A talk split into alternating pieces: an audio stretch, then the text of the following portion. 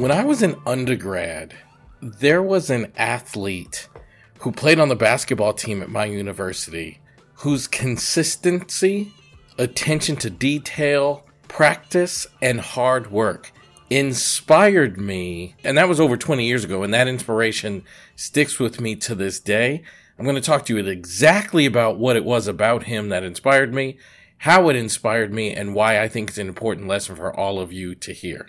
I want to welcome you back to the aha moments where every day I share the lessons I've learned in my work as a psychotherapist and in my life to inspire you to live your very best life.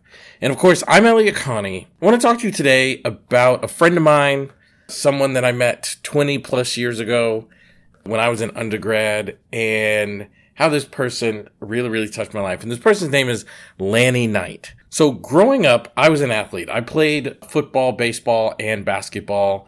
And I was always super duper athletic and in shape and all those things. Now, you know, 45 years old and I'm business and, you know, degrees and all those things. I'm now out of shape. But back then I was in shape and I was in shape all the time. And I stopped playing sports. I got to the end of my athletic career and I still had another year of my academics to do and I stopped playing sports and I gained a ton of weight. And I remember thinking I wanted to be one of those people that was just kind of naturally in shape and I I was thinking about being in shape as like some people are in shape and some people are not kind of a way.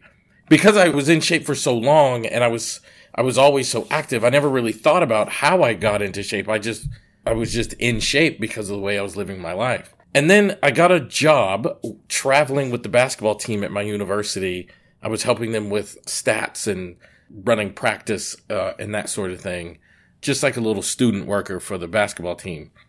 And the best player on the team was a guy named Lanny Knight. And Lanny Knight, he wasn't, I mean, if he walked into a gym, you wouldn't assume that that guy was a super talented basketball player. And he was physically in shape but you just wouldn't look at him and think that's the guy that's like the best basketball player on any team. And in fact, he was an All American.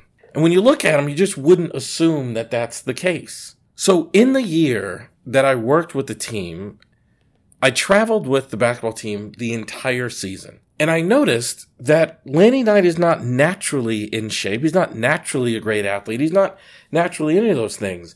He was just consistent and he worked at it. Like he took like 500 jump shots every single day outside of practice.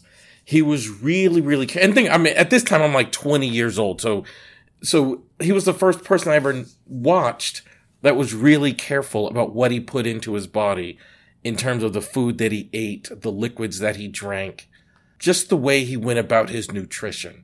He was really careful about his sleep. He would make decisions to make sure that he was getting a proper amount of sleep. He was really careful about his extracurricular activities. Like he wouldn't go to places where there was lots of smoking. He wouldn't hang out with people that were not in line with his goals. He exercised outside of practice. He lifted weights.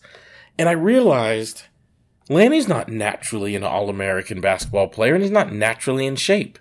He works at it and he works at it every single day. It's like his mission and his purpose, and he has drive. He was one of the most driven people I ever saw. And I remember thinking, like, that's what it takes to be successful.